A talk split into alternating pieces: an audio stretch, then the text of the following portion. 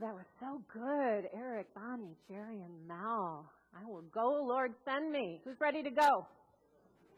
Oh, good. Super. Because I'm, you know, going to ask a question right now.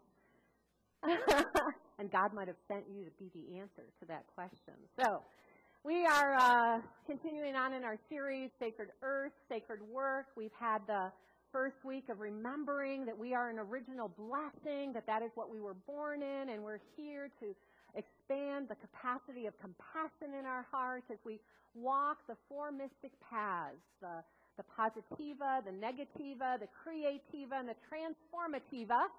And we are looking to celebrate creative diversity, right? Diversity of creation. So that was last week's conversation. And we had the idea that we can get into the mindset of either or thinking rather than both and thinking. And so you were invited this week to pay attention. Where were you stuck in that either or thinking, and how could you expand into a both and thinking? And since God sent so many of you today with your hands raised, yes? Who would like to share? Because I know somebody's got something fabulous to share of what that practice was like for you this past week. Yay, Shirley. Okay, so a friend of mine and I, we, we, uh, uh, it was a class, a Zoom class in, at Lily Dale. We couldn't make it there, so we decided to Zoom. And the teacher was someone that we, we both knew, so I thought it was going to really be good. But when he started, he, it was just really odd and what he was saying, we're both looking at each other going, okay, this, this is not what we signed up for. And we both looked at each other and we thought, okay, we could just go shopping now instead, or we could maybe sit this out and maybe learn something. Maybe it's not, maybe he's going somewhere that's going to be good. Well, it turned out it was really, really good, because, but it was three hours, so we thought this better really be good. and we had already paid for it and everything, and um, so we he started out with a meditation then that we both really enjoyed, and then he he got into mindfulness, and it was what we had expected now. But you know, we had that choice, and we were immediately judging him, like both yeah. of us, just looking at going, okay, this guy's kind of wacky um, but not at all. And it, so I, I said to her, I said to her, I said, I need to say that I need to share this on Sunday now. Thank you, Shirley. How many times do we do that, right? We start out with something and something seems off or weird or wacky and we think, I'm out of here. Now we miss the gift. Either or, both and. Okay, anybody else? All right. So we are moving on today to um, creative, sacred vocation. And I wanted to start out this morning with our beloved Jerry. Um, as Greg mentioned today, we are, have been honoring Jerry over the last couple of weeks for his 60 years of service here. Talk about sacred creative vocation, you know, right? And and I started to think about how we are 95 years old, and Jerry has been here for 60 of those years. I mean, so let's just take that in for a minute, right? But I was realizing that when Jim was interviewing Jerry at our um, celebration a couple of weeks ago, Jerry, you were asked the question of how did you arrive at Unity Spiritual Center? And while you answered the question of how you arrived as a church um, accompanist or keyboardist or organ player, I suppose at that time, you never really answered how you came to Unity, where you have been doing this sacred, creative vocation for 60 years. And I'm wondering if you could just share with us what what brought you here? And and this, you know, Jerry's uncomfortable with, you know, um, but I've got to keep, and you'll do just great. Give me the mic. I knew it. I knew it. How do you know when you're being led by Spirit? Yeah. Really? If you're in the right mindset or the right spirit mood or whatever, things just happen if you let them. It's a matter of alignment, accepting changes. Um, what I related was that my dad made me uh, take the job, but I think he knew somehow he knew also. And I, as far as my 60 years, I just can't help it. It's as simple as that. I'm here. Uh. so your dad made you. Well, it seemed like that at the time Yeah. Because I was playing. I was the organist at my uh, my uh, grandmother's Hungarian Baptist church in Oh. Shaker Heights, and I didn't know what they said. They just went like this, and I played a hymn. So, and then uh, a, a tiny church in Cleveland, and uh, that's where it happened. Yeah. uh, I was, I think, 12, and um, the, the minister got up one morning and said, "Our organist has eloped. Can anybody spell keyboard?" And my dad was, iPad was playing accordion at the time, and he was sitting behind me and held up my hand.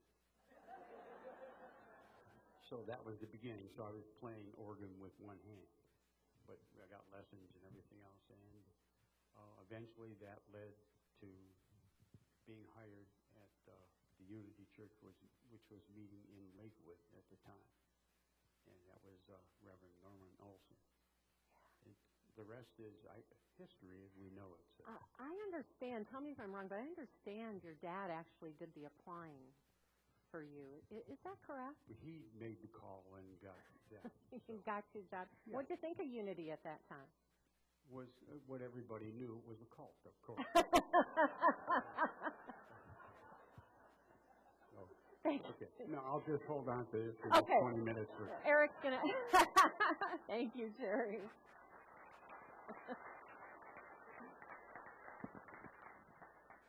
that was so beautiful.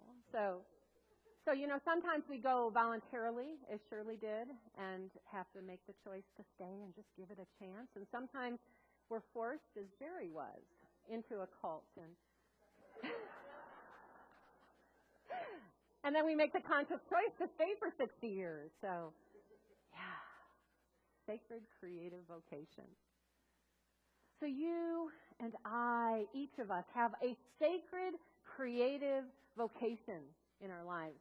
But what I want you to do for today as we're talking about this is I want you to set aside the traditional view of vocation, which is that I've got a job that I've got to go to, a career that I'm going to live and, and, and it's going to take care, it- it's going to take many hours in my life, right?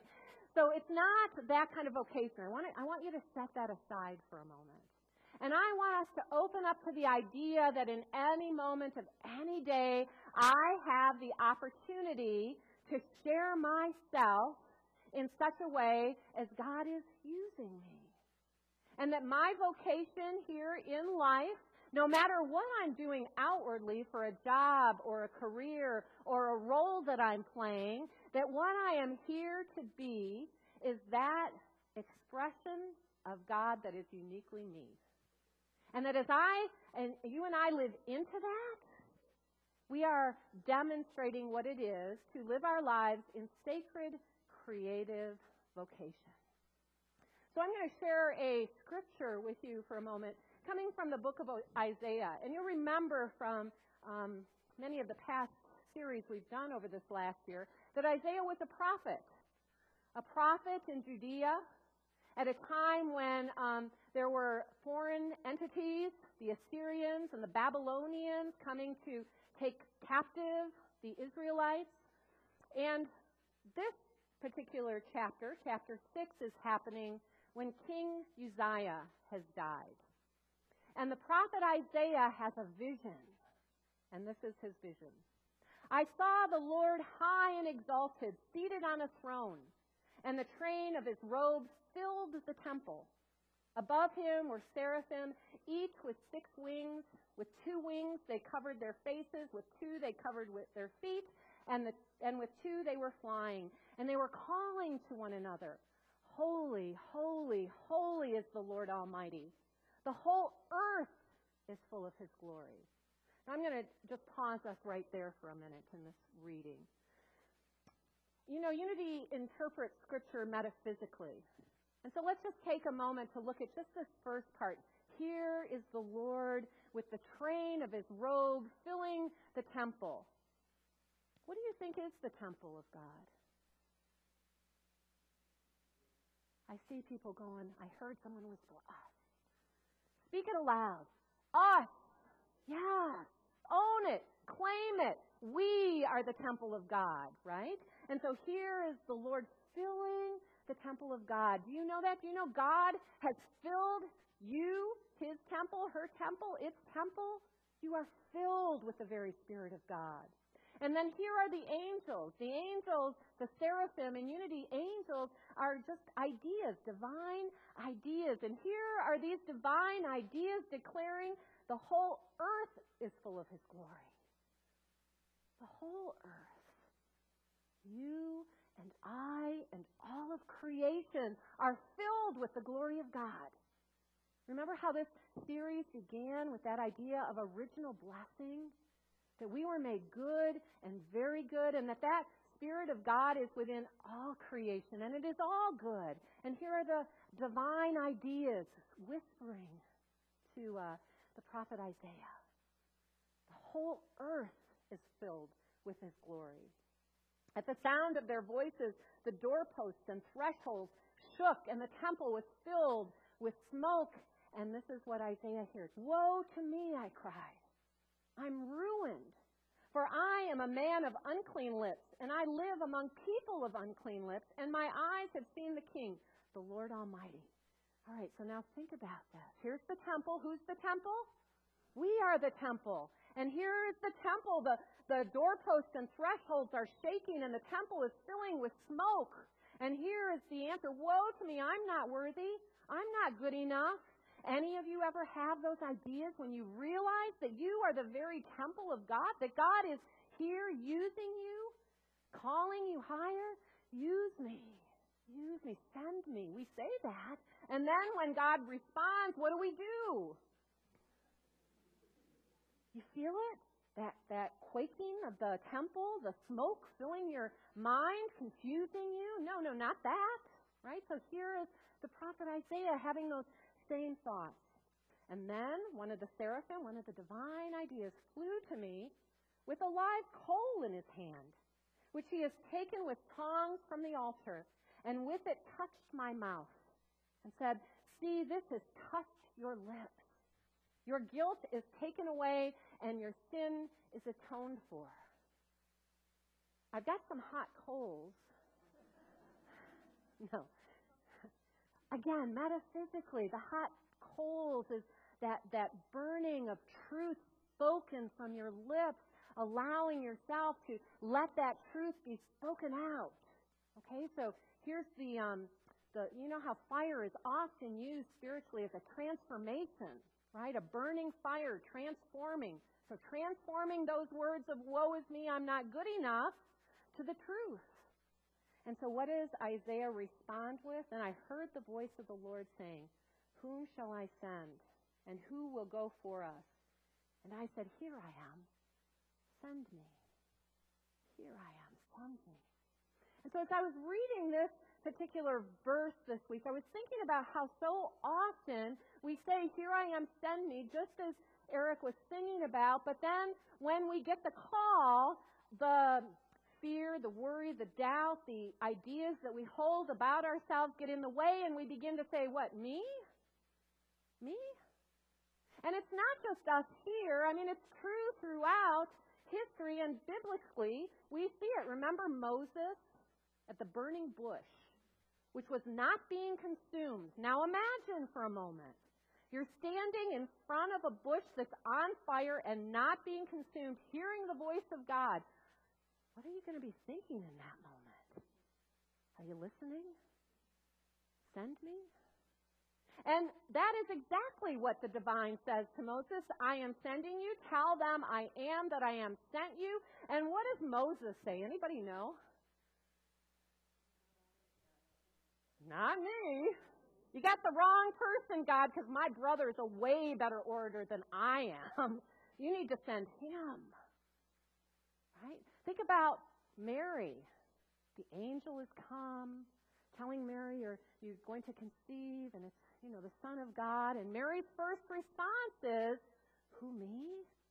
Who am I that you would choose me? So we see these examples like Isaiah. Who, me? There's a, um, a beautiful Unity minister that I met at Unity Village the first time I went out there. Her name is Claudel County. And when Claudel County, she, she tells the story that she knew she was to be a minister from a very young age. And I think, um, I don't remember her exact age, but she was older, and she finally decided to go for it and become a unity minister. And she applied and she was accepted. And then there she sat with that acceptance, saying, Who, me? Who am I to do this?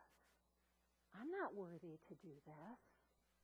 And she sat with that idea in prayer, contemplation, and recognized that, of course, it was hers to do. And in 15 minutes, she wrote a song, My Dedication, it's called. Here are the words to it. Here I am, Lord, use me, guide me, fill me, lead me, take me by your will. Here I am, Lord, ready to follow, to serve you, to love you, to be you in this world. Thy will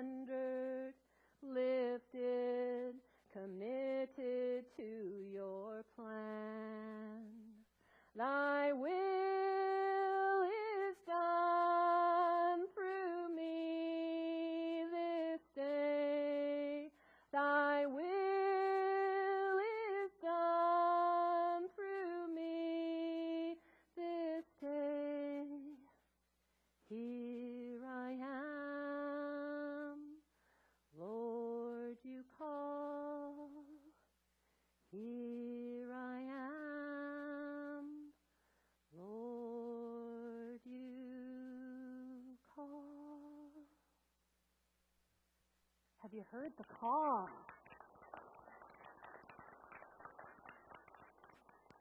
Have you heard the call? Have you heard the call in your life? Because so many times I think that what we think is the ones who have heard the call are the ones that are up here on the stage. You know, the ministers, the priests, the rabbis, the prophets. But the divine is calling all of us, every one of us, because all of us are the divine. And so you have a role to play, a job to do, an expression of the divine that is uniquely yours, that is your sacred, creative vocation that has nothing to do with your career or your job or the roles you play. You are here to answer that call of the divine. There were um, many, many times at Unity Village that I was there for the graduation of either, you know, licensed Unity teachers or Unity ministers graduating, being ordained, and every time we would sing that beautiful prayer that you might remember if you were a Catholic. Right? I see some nods. I'm trying to remember the words now because I didn't do those, but um, you know, it's God asking that question, Whom shall I send? And then the response is, Here I am, Lord. And the whole, uh, we would always be in Fillmore Chapel. The whole Fillmore Chapel would erupt and it is I, Lord. I have heard you calling in the night. I will go, Lord. If you know it, sing. Where you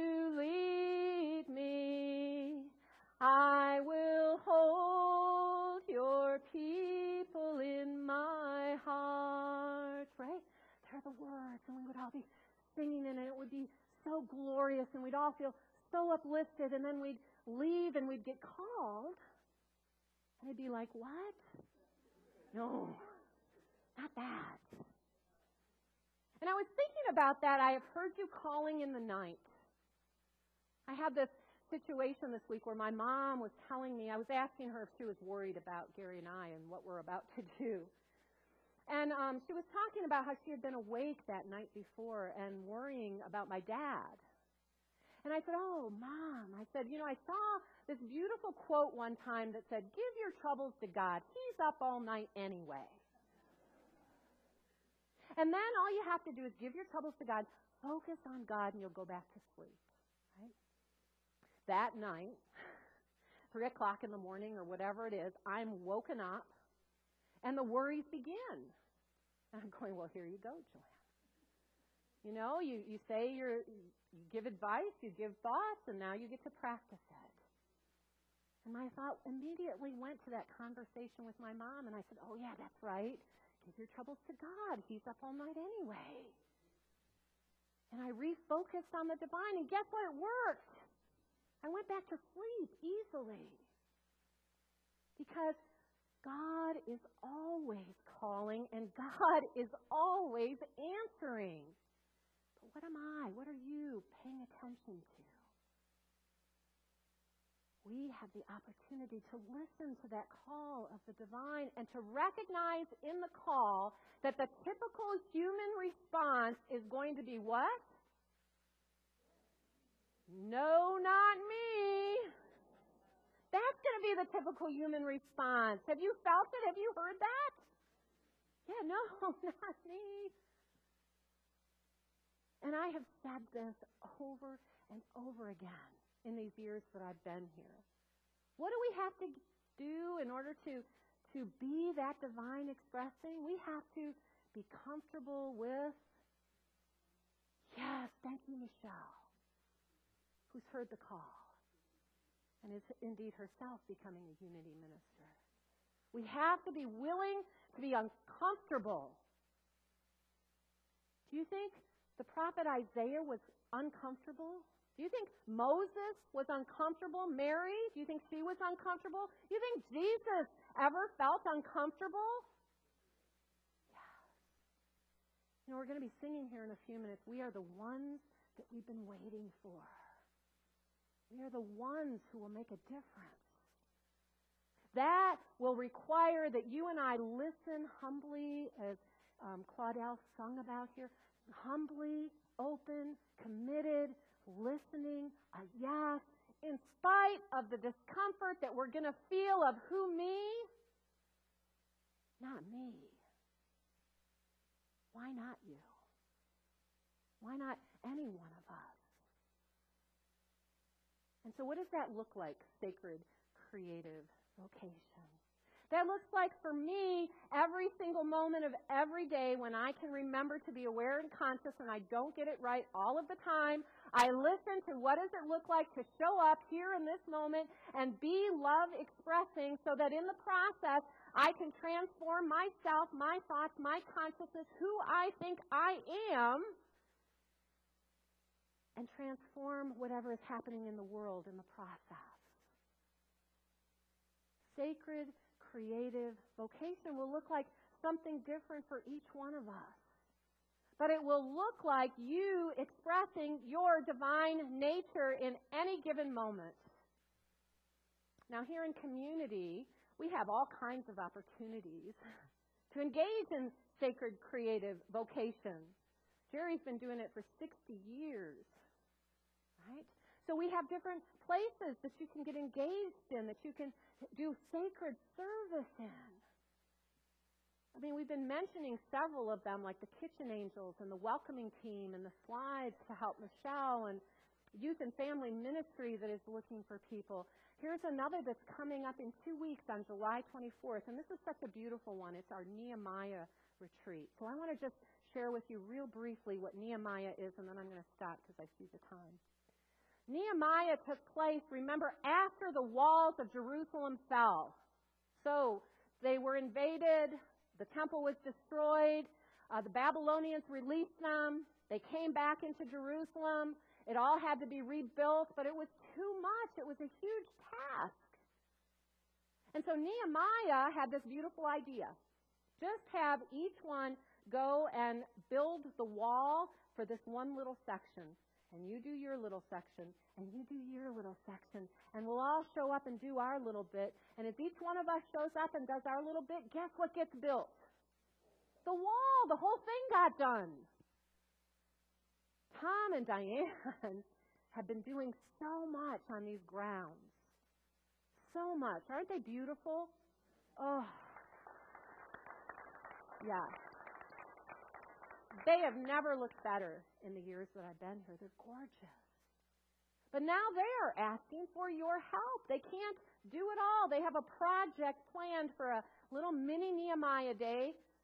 9 or 10 till 2, Diane? 10. 10 a.m. So you can even sleep in. It's a Saturday morning, July 24th. Sleep in.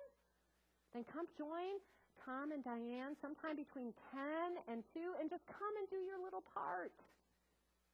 And the more people that come and do their little part, guess what gets easier? The whole work gets easier when we join together, when we commit with one another, when we each say, I'll do my little part. And that's true whether it's the Nehemiah retreat or just the ordinary everyday activity of our lives as each of us shows up doing our part to be that light of God expressing the light spreads in this world and the kingdom of heaven is revealed as each of us does their part. Who's going to do their part with me this week?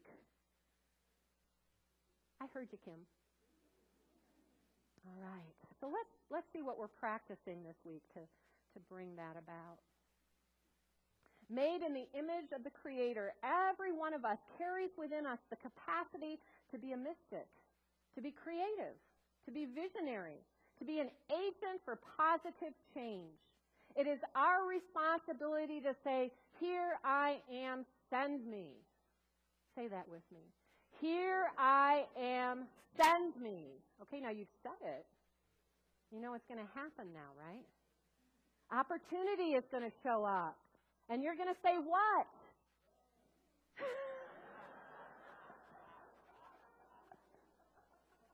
of course. But the rest of you, what are you going to say? yes. And what are you going to say when you start feeling uncomfortable about it? Yes, Connie, keep going. Yes. All right, so that's here I am, send me. Cultivate your capacity to benefit the earth and all of its creatures. What are we creating in this world that will cause positive ripples into the future? Begin each day with this idea. Here I am, send me. And ask yourself throughout the day, how can I be a daily expression of God? Let's say it again. Here I am, send me. And again, here I am, send me. One more time. Here I am, send me. And then come back next week and share what you learned. Thank you, everybody. God bless.